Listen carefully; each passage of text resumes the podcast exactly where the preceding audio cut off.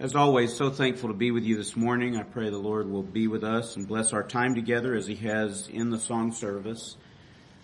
This morning in Bible study, we talked about the great mystery that is the gospel, the message, the good news of who God is, of how He's communicated Himself to man, and ultimately of the saving work that He's imparted to each of His people, bringing us from life to death and from unrighteousness to righteousness and from corruption to glory in the person and the work of Jesus Christ. I want to turn now to the Gospel of John and beginning in the first verse of the first chapter. And I want us to think a little bit more about this, this great mystery that is God manifest in the flesh, that is the person of Jesus Christ and how he's addressed in the scripture outside of creeds and confessions and all of those documents that our forefathers have drafted to try to give greater clarity and explanation. I want us to understand that the doctrines we confess are not doctrines crafted by men, but doctrines affirmed by God in His Word and declared in the clear teaching and pages of Scripture. And I want us to consider uh, this this Gospel of John that I've been living in for quite some time now and have begun to, to try to speak on. First of all, let's understand the Gospel of John is different from the other Gospels in some significant ways. Matthew, Mark, and Luke are all records of the life and ministry of the Lord and Savior, and they're records that begin with His birth and or in Mark's case with the advent of His earthly ministry they record in a more or less chronological uh, order the the teaching of the Savior, the miracles of the Savior, and then ultimately the crucifixion and resurrection of the Savior. These Gospels were written in the relatively early days of the church by these apostles and men of God in the church who were communicating the essential message of of the ministry of Christ and the teaching of Christ to a, a church that was growing rapidly and spreading throughout the, the known world. And there was a need for it to be more than just an oral history of the ministry of Christ. There was a need to declare with certainty those who had witnessed it and or received firsthand accounts that Jesus was indeed real, that he did indeed live, that he was indeed born of a virgin as prophesied in scripture and that he was the son of God. And they declared that clearly. They recorded key messages and sermons that the Savior spoke and they gave a chronological history of his ministry up until his death and, and resurrection, culminating with his declaration, his commission to his apostles and to the church thereafter, go forth and preach the things that you've heard me. Teach all things that I've taught you, commanding men to repent and be baptized and to follow after this teaching. So that's the first three gospels. This gospel of John was written sometime later, I believe, and it was written in direct response to corruptions that were entering into the church of Jesus Christ. There were heresies that were beginning to abound, even as the scripture itself warned. You remember the apostle Peter writes to the saints and he says in his epistle that while I'm yet in this body, I think it's meet for me to remind you of the things that you've received, though you know them, he says, I need to remind you of these things. And he closes out his epistle saying, Satan is like a roaring lion who's walking about seeking whom he may devour. And the apostle Paul writes and says, beware lest any man spoil you through philosophies of men, through vain deceit. Beware. So we understand from the scripture and from the words of the apostles that the enemy is alive and well and he's warring against the faith, the souls, the belief of the saints. And that played out in the first century as it has every century since. As a matter of fact, every major heretical thought regarding the person of Jesus Christ or the plan of salvation or the salvation that is in Jesus Christ had its advent in the first two centuries. They've just been further developed and exploited and planned and, and men have followed after them. Because you know what we are? We're weak. We're weak vessels. It's not without cause that Paul writes in the Corinthian letter and says, we have this treasure this precious treasure that is the truth that God has revealed to us in earthen vessels. That is vessels that are weak, that break. It's not an accident that by inspiration Paul writes and he says, we now see through a glass darkly, but then face to face. That is, we'll understand it more clearly. Right now we're not asked to understand everything, but we are commanded to believe everything, to trust everything. So men are weak and men's minds are weak. And we have trouble understanding the mysteries of God. Again, we don't have to understand it, we have to trust it, but we think in our arrogance that we can figure things out. You say, well, we've moved past that. We have science, we have knowledge, we're smarter, we're better, we can understand things. Really? There's a large movement in the world today of people who believe the earth is flat.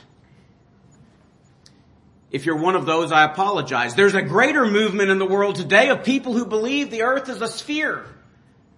People are confused. They believe lies.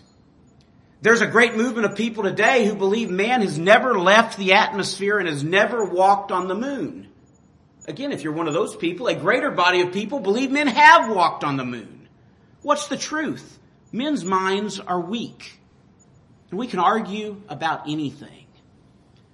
So we read this morning where Paul writes in the first epistle to Timothy, without controversy. One thing there's no argument about is that there is a great mystery that is godliness, who God is. God was manifest in the flesh. And he goes on with a list we already looked at this morning. So the apostle John writes at a time when the heresies that are various but are, are, are, gathered together under the general heading Gnosticism are prominent even in the churches. People are beginning to believe that Jesus Christ, yes, he came and yes, he was God, but he wasn't really a man. He wasn't really physical. Because the essential truth of the Gnostic heresy or Gnostic belief is that to attain to deity or to attain to, to relationship with deity is to know things, to gain understanding.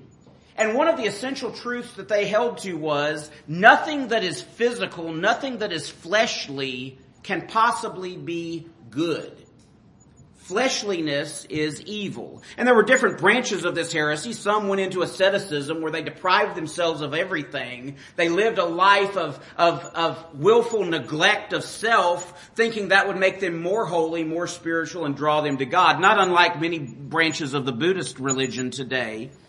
There were a lot of different branches and ideas, but John was living and ministering in the church at Ephesus where all of these ideas were coming together. There was one man in per- particular, a man named uh, Carathus or, or Cerint, uh, who was a Gnostic, and he was a Jewish Gnostic. And his idea was that Jesus did not come in the flesh, and that Jesus was really just another expression of the one God, the, the Jewish God. But Beyond that, he also taught that the God of the Old Testament was totally different from the God of the New Covenant.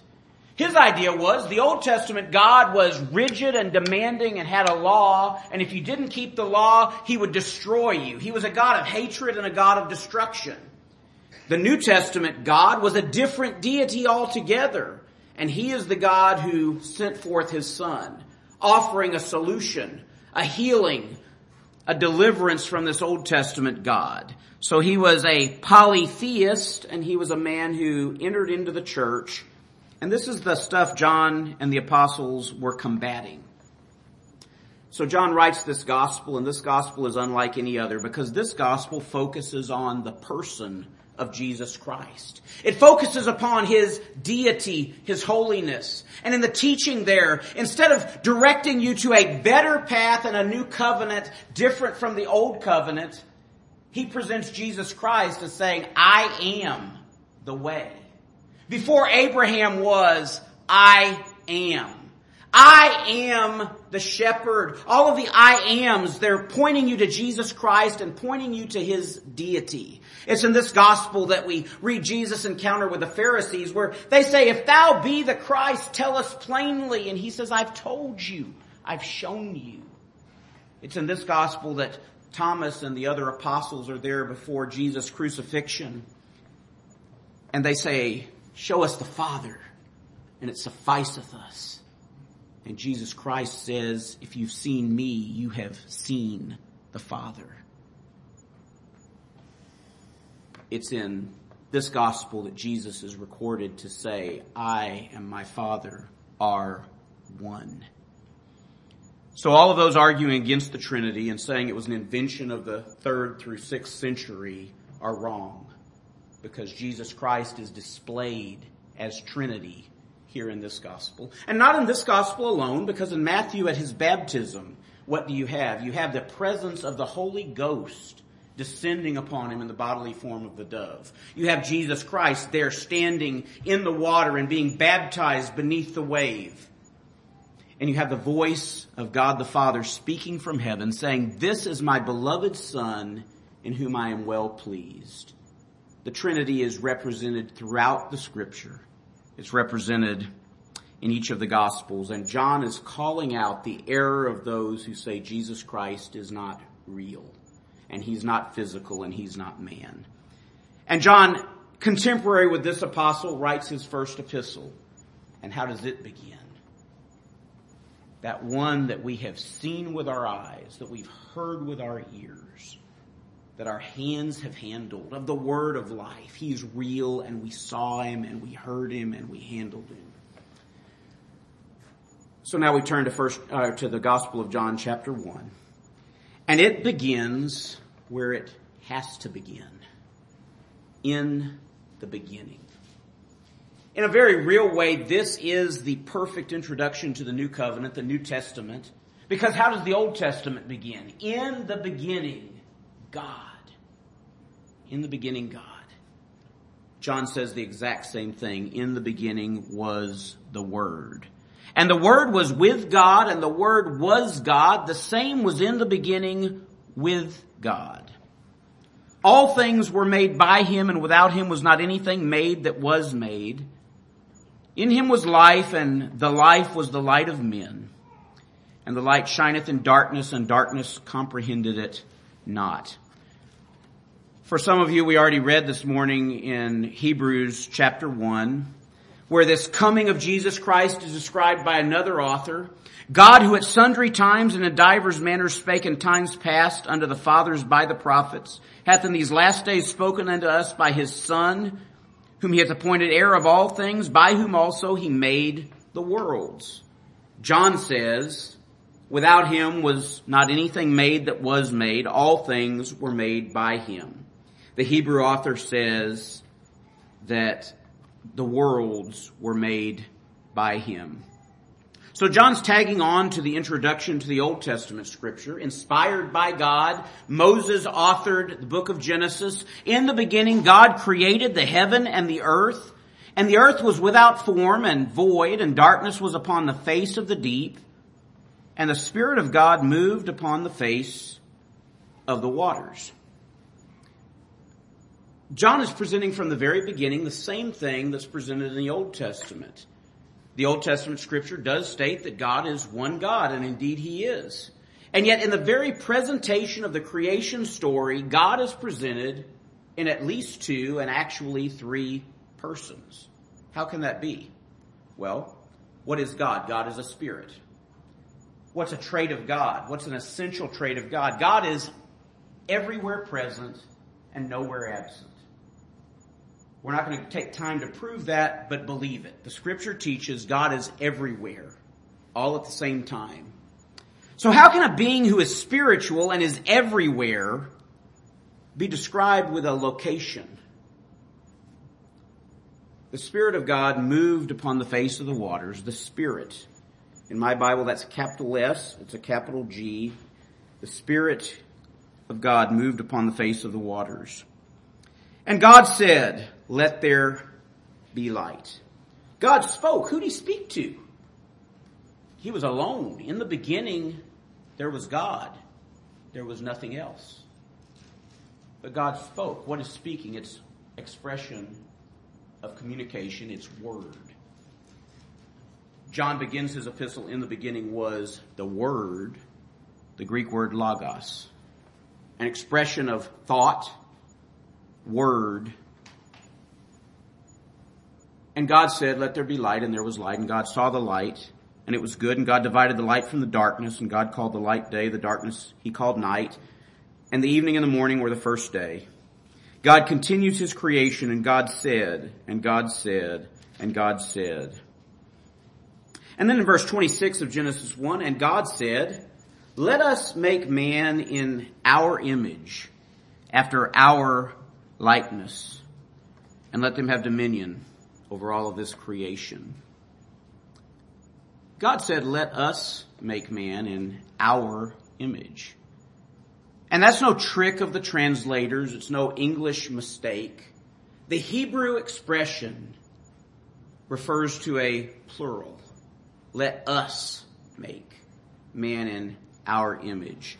John is in good and safe territory when he begins to describe creation saying, in the beginning was the Word.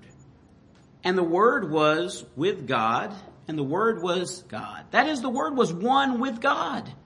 And what did Jesus say? I and my Father are one. So how are we going to explain that? How are we going to prove that? Believe me, I've spent a lot of time arguing with those who deny the Trinity of Godhead. I've argued with those who make fun of us, who ridicule us. These are people who have no understanding. The Word of God is clear. The same was in the beginning with God. All things were made by Him, and without Him was not anything made that was made. Jesus Christ is not just a man, He is the Creator. He made all things. So when we think about Jesus, when we think about his humanity, when we think about the later verse in this chapter where it says the word was made flesh and dwelt among us, and we beheld his glory, the glory is of the only begotten of the Father, full of grace and truth. This is a being to be worshiped as creator. This is a being to be worshiped as ruler. This is a being to be, to be worshiped as Lord today. All things were made by him. Without him was not anything made that was made. That's a verse that speaks to the absolute sovereignty of God in the person of Jesus Christ. Nothing that exists, nothing that happens is outside of his authority. Nothing that exists is outside of his creative control. If it exists, he made it. Without him was not anything made that was made. Just the structure of this text argues against the, the separation of the beings of the Godhead. Because in one place we say, God said, and God said, and God said, and it was so. There was light, there was land, there was, uh, there was the firmament of heavens, there were the creeping things. God said. But here we have an expression that says, without the word, nothing was made that was made. So there is oneness even in this, this seeming separation, this division. The Trinity is established here. And then he says, in him was life, and the life was the light of men. And creation gives us a vivid depiction of this. God spoke and things came into being. But God did an interesting thing with Adam.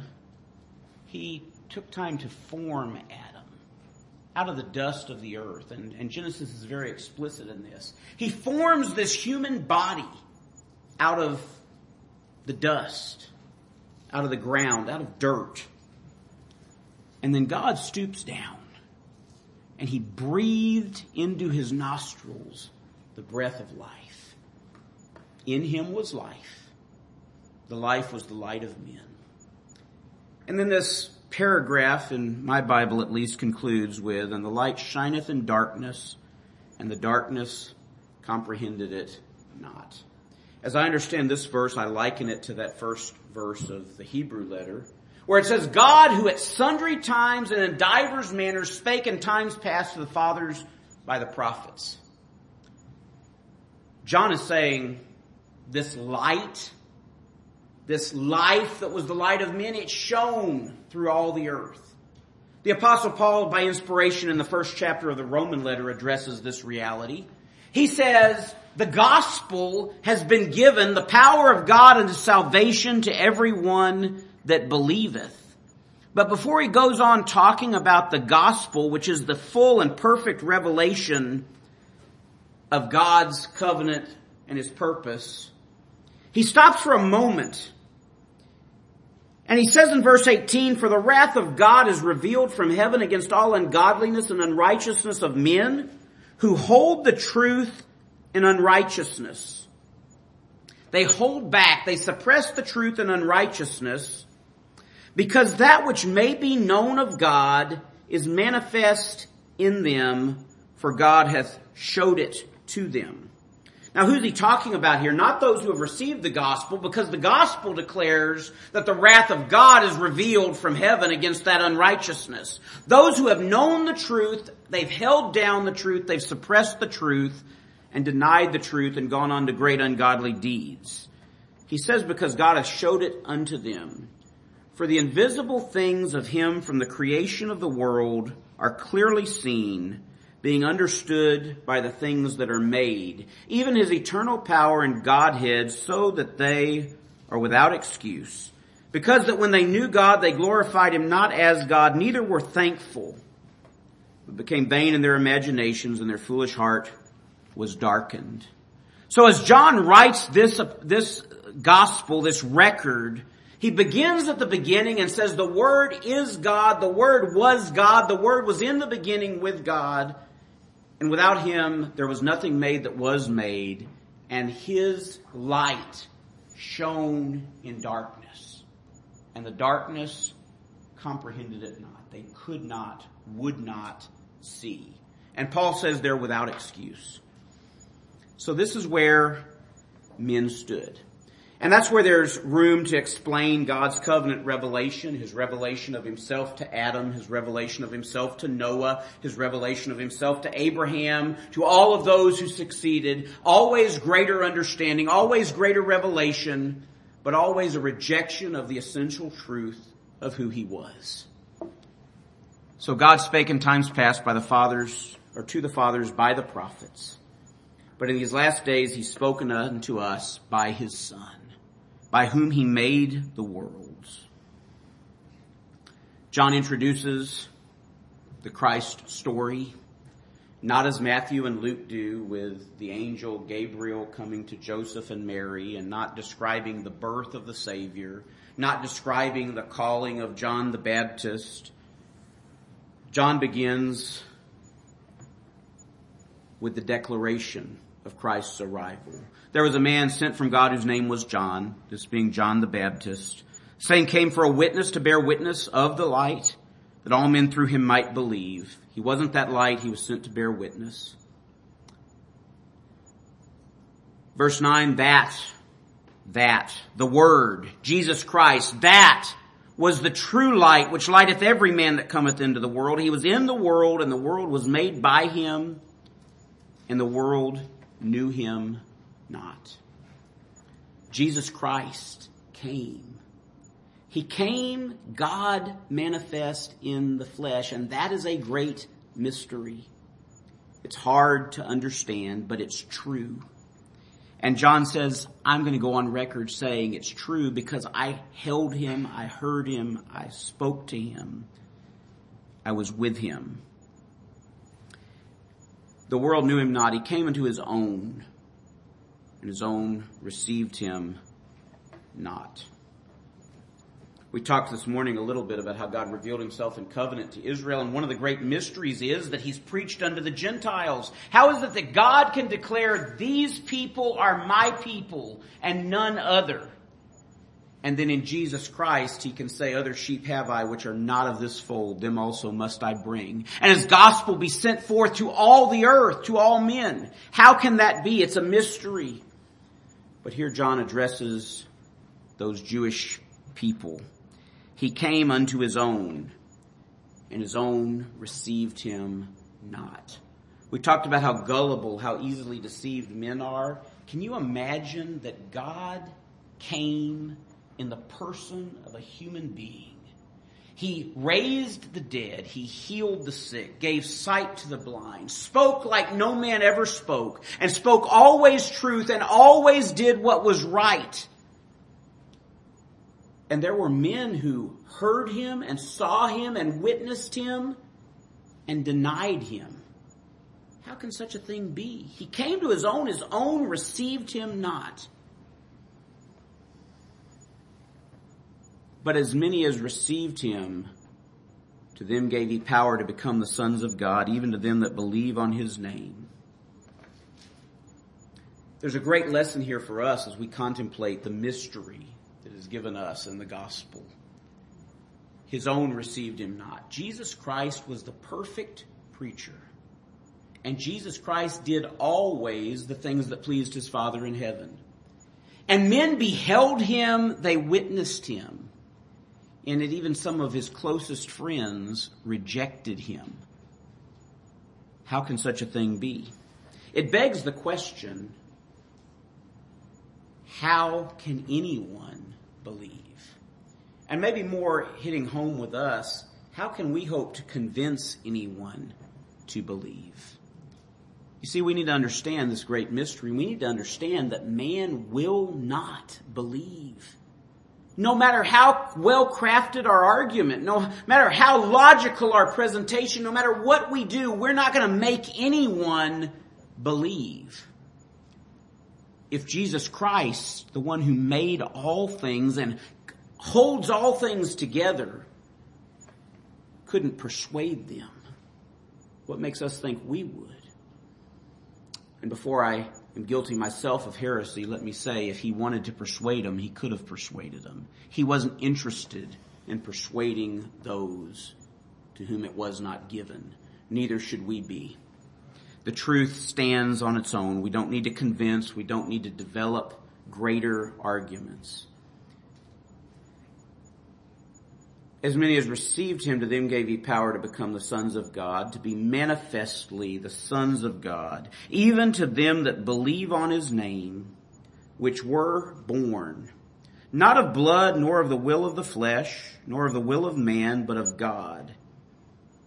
And the word was made flesh and dwelt among us. Who is it that can believe? Those who are born. Not of the flesh, not of the will of the flesh, not by man's decision, not by the will of the flesh or of the will of man. I can't become a child of God because I want to be a child of God. I can't make my children children of God because I want them to be children of God. I can't make you a child of God because I want you to be a child of God. The only way is that you be born of the Spirit.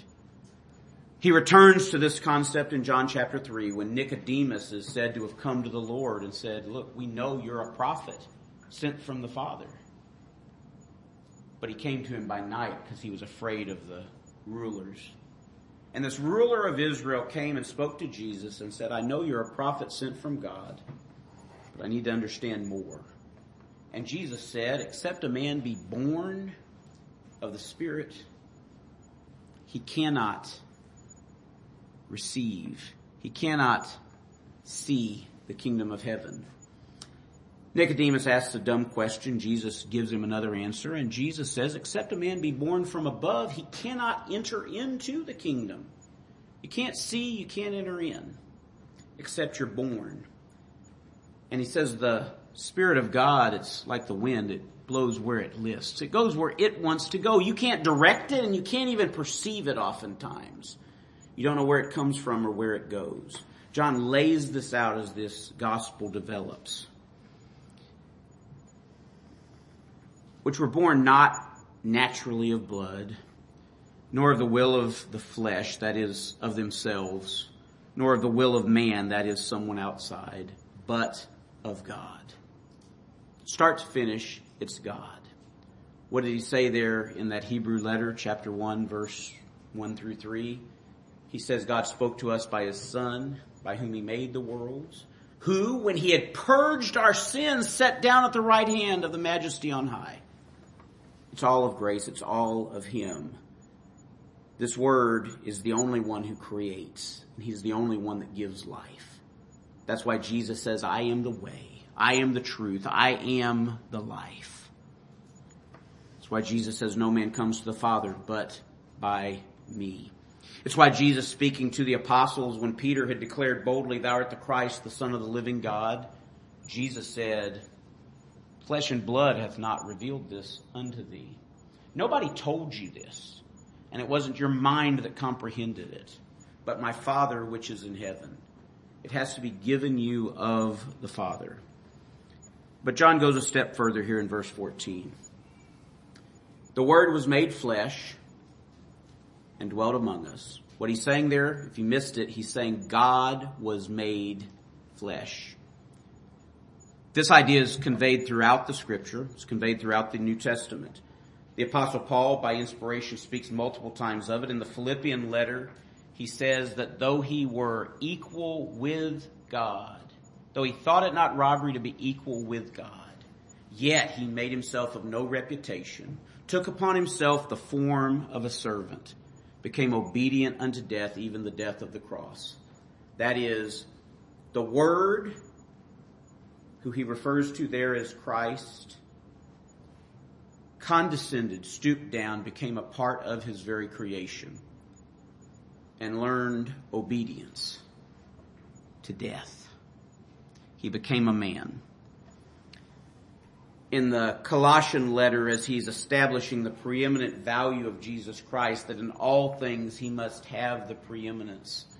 The same author, the apostle Paul, by inspiration writes of Jesus that he is fully, holy, totally God.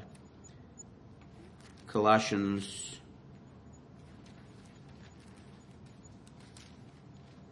chapter 1 we read in verse 15 of Jesus, who is the image of the invisible God, the firstborn of every creature. For by him were all things created that are in heaven, that are in earth, visible and invisible, whether they be thrones or dominions or principalities or powers. All things were created by him and for him. And he is before all things and by him all things consist. He is the head of the body, the church, who is the beginning, the firstborn from the dead, that in all things he might have the preeminence. Verse 19, for it pleased the Father that in him should all fullness dwell. And having made peace through the blood of his cross, by him to reconcile all things to himself. I say whether they be things in the earth or things in heaven. The scripture confirms this, not in the mouth of two witnesses or three, but multiple. Jesus Christ is God. The Word was made flesh and dwelt among us. And then parentheses, John writes, and we beheld His glory. God is glorious. An encounter with God results in worship. And even those who denied Him Remember when the, the Sanhedrin sent men out to arrest the Lord in John's gospel? And they went to arrest him and they came back without him and they were called on the carpet by the authorities. Why did you not bring him? What was the answer? Never man spake like this man spake. They couldn't do anything in Nazareth when Jesus boldly declared, the Spirit of the Lord is upon me. He's anointed me to preach glad tidings of great joy. He's anointed me. This day is this scripture fulfilled in your ears. The hometown folks said, isn't this Joseph's son? Didn't we see him grow up? This man's nothing special. And they decided to kill him. Somehow he departed out of their midst. They didn't even see him. They could do nothing to him. That night in the garden as they came to arrest him, when Jesus had already said, they're going to arrest me, I'm going to die. They came and Judas kissed him on the cheek to identify him and said, this is the man. Peter drew his sword. Jesus says, put away your sword. He repairs the ear of the high priest's servant. But when they came to arrest him, Jesus spoke and they all fell back as dead men. John says, we beheld his glory. Jesus Christ was and is infinitely glorious when we see him. When we see Christ, there's glory. So Jesus writes to these who are questioning his deity, questioning his reality, questioning his fleshly nature, all of these questions about who Christ was. John said, without question, he is God. And without question, he's glorious. And John says personally, we beheld his glory. The glory as of the only begotten of the Father. John said there's no question to those of us who saw him who he was and what he was. There are encounters recorded throughout the pages of scripture of men encountering God's glory. You remember when Moses went up to the mount to receive the law from God, to speak to God. Moses requested of the Lord, if I could only see your face. God says, you can't see my face. No one can see my face and live. But God said, I'll do you this. I'll put you in the cleft of the rock. I'll pass by. And when I pass by, I'll allow you to look upon my hinder parts, the backside of his glory. And Moses came down from the mountain and his face was shining so bright the people asked him to put a veil over his face because just the reflection of the past glory of God was too great.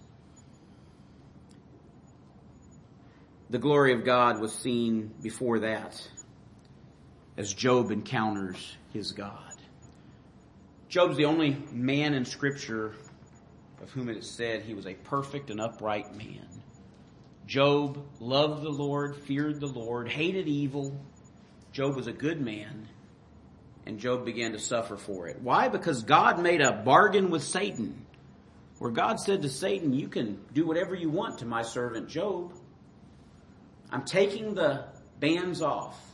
Go to town. And Job suffers, and Job's not so faithful friends come and say, Well, Job, you're really suffering because you're actually not a good guy. You're a bad guy. And God knows and God's punishing you and you've just been living a lie before all of us. And Job knows that's not true and he begins to speak out and say, that's not true. I am faithful. I do love the Lord. And there's some back and forth for several chapters. And then this young man comes up and says, you're both wrong. He says to those who are counseling Job, his unfaithful friends, you guys don't know what you're talking about. How dare you presume to tell Job why he's suffering? And he berates them for a bit. And then he turns to Job and says, what sinful man would dare to say that he is righteous before a holy God? Job, you say too much. You claim too much. You don't know your place. And when he finishes speaking, the book of Job records that God came near. And this creation story of Genesis 1, this creation story of John 1 through 5 is embellished quite a lot. Because God tells us things about creation and tells us things about the world we live in that science still hasn't completely understood or embraced. And God begins by asking Job, where were you when I made the world? Where were you? And then it gets really bold and God doesn't let him go because Job recognizes the glory of God. He recognizes the terrible position that he's in. And he says, behold, I am vile. What shall I answer thee? I'll lay my hand upon my mouth. This is Job 40 verse 4. Once have I spoken, but I will not answer. Yea, twice, but I'll proceed no further. Lord, I have no answer. I, I place my hand over my mouth, and that's where we all should be when we contemplate the glory of God and the person of Jesus Christ. We simply trust. We simply believe. He's done all things well. But Job says, Lord, I have nothing to say. I can't answer you. I won't try to answer you. I'm going to be silent. But God doesn't let it go there. listen to what God says out of the whirlwind in verse 7 of chapter 40 of Job. He says, no, I'm not taking that, that answer. Job says, I'm not going to say anything. I have nothing to say. God says, no, gird up thy loins now like a man. I will demand of thee and declare thou unto me. Wilt thou also disannul my judgment? He says, are you going to question what I'm doing? A lot like Nebuchadnezzar when he had experienced what it was to live like a beast and I think physically be transformed in many ways to be a, a, strange beast of the field. And after a long time of living there in the field and recognizing his own weakness and the terrible condition, Nebuchadnezzar speaks to the praise of God when he's restored. And what does he say? He says, He works His will and the armies of the heavens among the inhabitants of the earth. None can stay His hand or say, What doest thou? God says, Wilt thou disannul my judgment? Are you going to say I'm wrong to allow what I've allowed? Wilt thou condemn me that thou mayest be righteous? Job, are you going to say that what's happening to you is wrong? So that you can be justified? Hast thou an arm like God? Or canst thou thunder with a voice like him? That's the questions. Are you going to question my judgment? Are you going to question my glory? Are you going to question my power? Do you have the power that I have? Do you have the voice that I have to speak and the whole world listens? But then there's some statements, some declarations, some commands that Job can't keep. Verse 10, deck thyself now with majesty and excellency, and array thyself with glory and beauty. Cast abroad the rage of thy wrath, and behold everyone that is proud and abase him. Look on everyone that is proud and bring him low, and tread down the wicked in their place. Hide them in the dust together, and bind their faces in secret.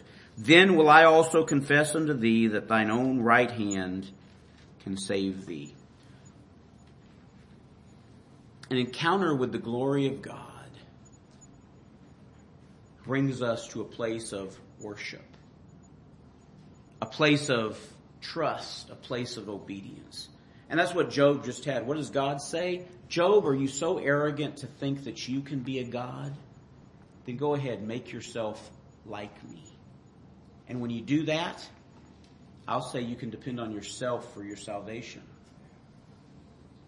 Well, Job certainly has no answer for this. God goes on to declare the glories of his creation. The wondrous things that he's done that John's already told us were done by the word, by Jesus Christ. And then 42, Job answered the Lord and said, I know that thou canst do everything. Remember, Job has said, you know what? I'm out. I'm not going to answer. I'm not going to say anything. I'm done. God doesn't accept that answer. No, because God demands praise. It's not enough for Job to say, I can't answer you. I don't know. Job has to say this next profession. I know that thou canst do everything, that no thought can be withholden from thee. Who is he that hideth counsel without knowledge? Therefore have I uttered that I understood not, things too wonderful for me which I knew not. Hear and I will speak. I will demand of thee and declare thou to me. I have heard of thee by the hearing of the ear, but now mine eye seeth thee. Wherefore I abhor myself and repent in dust and ashes. What we need in the church of Jesus Christ today, what we need as believers, is to come to that place where we're able to say with Job, my eye seeth thee. If our faith, if our trust, if our religion is only a body of knowledge, if it's only what we've received and professed to believe, or if it's only a logical argument or a systematic theology, it's not enough. And that's what John says.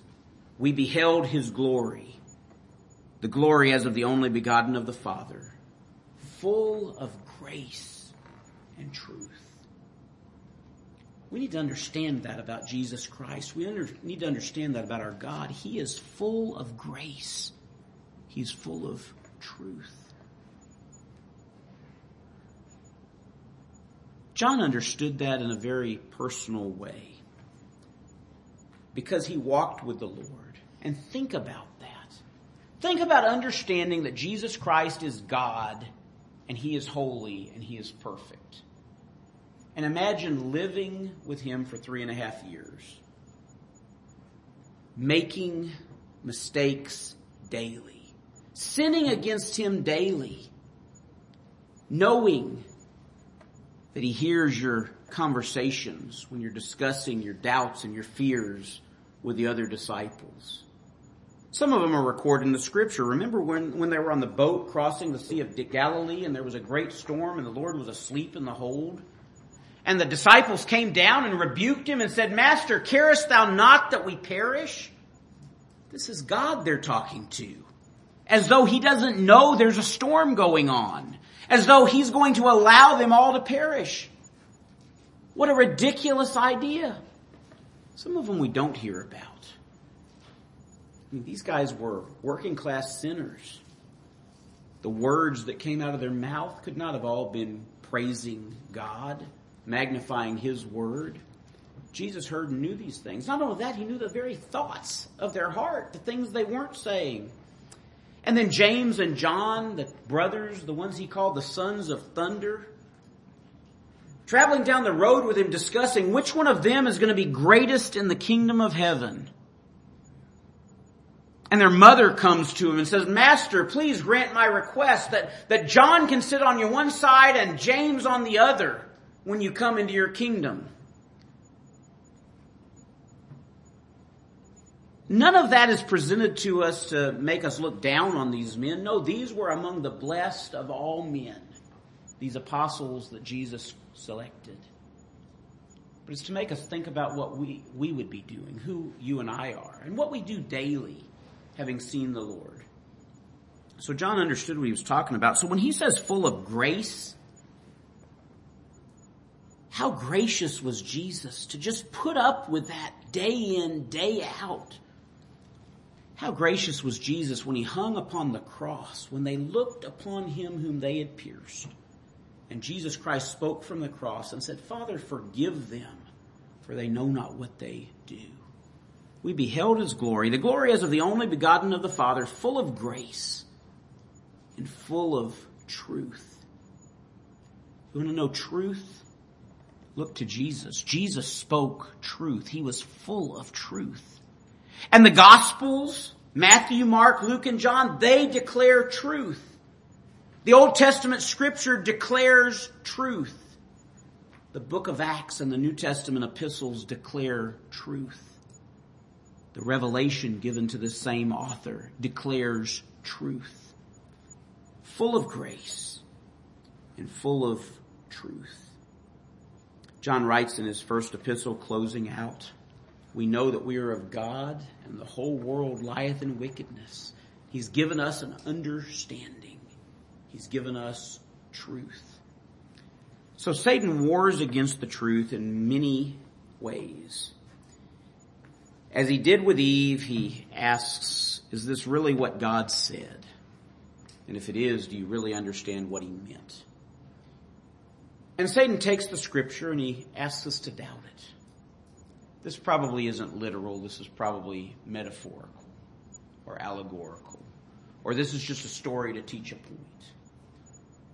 The creation story, it's not real. It's just a simple way of telling people God was involved in the creation.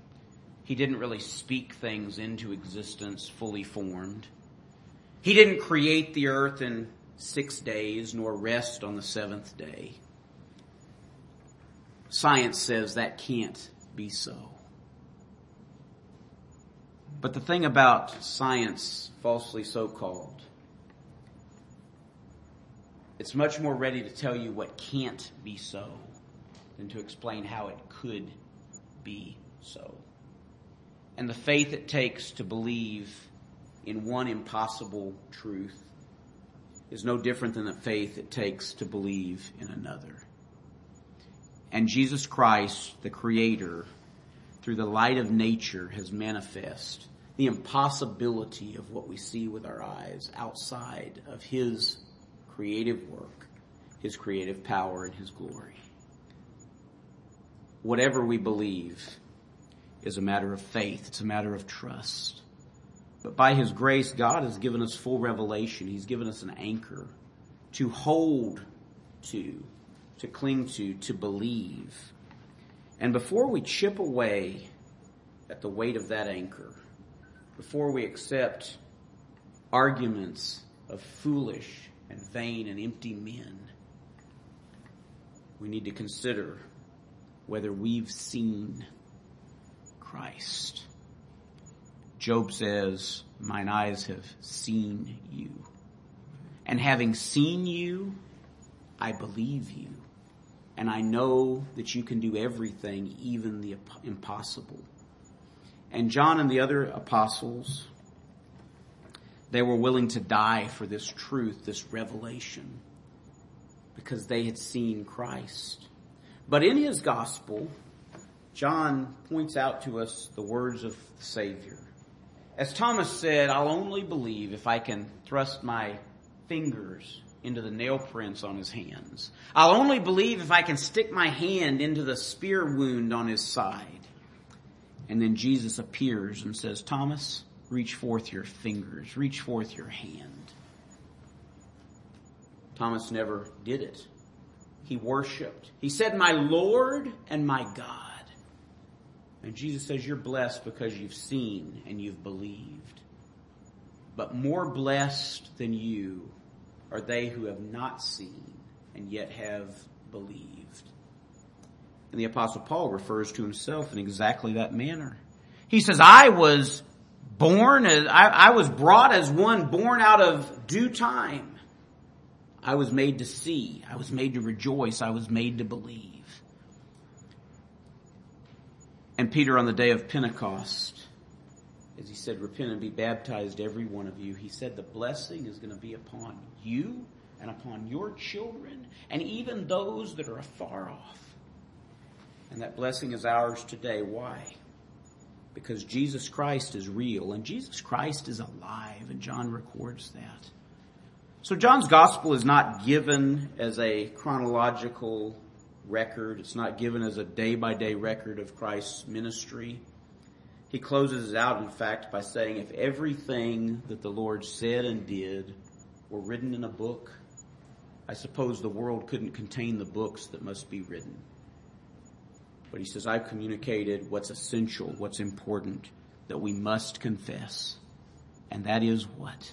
Jesus Christ is Lord to the glory of God. Jesus Christ is verily God and verily man anything that we do to try to engage in a discussion on that topic, anything that we do to try to explain the mystery beyond the pages of God's Word is going to result in a disaster. It's going to result in us depriving God of His deity, or it's going to result in us claiming too much for ourselves. Either one of those makes worship impossible. And it wars against the very foundation of our relationship in Him. In closing, I want to read to you a poem. It's attributed to Isaac Watts. I'm not entirely sure that he wrote it. I gleaned it from an old Primitive Baptist hymn book. But it deals with these verses of John chapter 1. Ere the blue heavens were stretched abroad, from everlasting was the Word with God was he, with God he was, the Word was God, and must divinely be adored. By his own power were all things made, by him supported all things stand. He is the new creation's head, and angels fly at his command. Ere sin was born or Satan fell, he led the host of morning stars.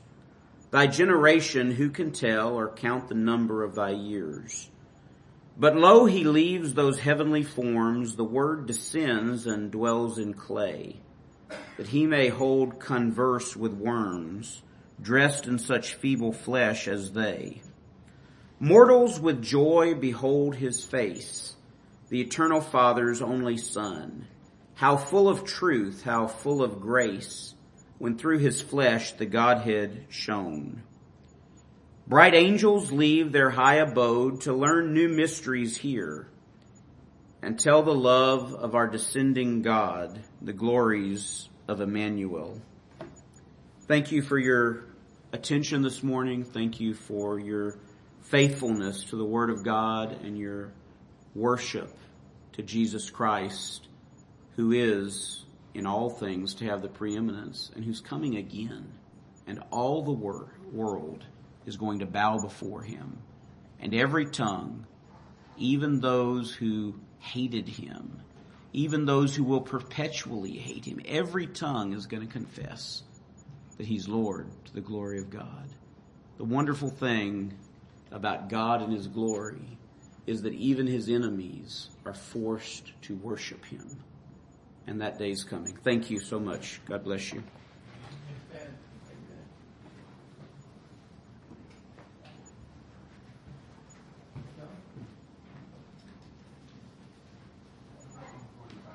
One forty-five. Like to stand as we sing?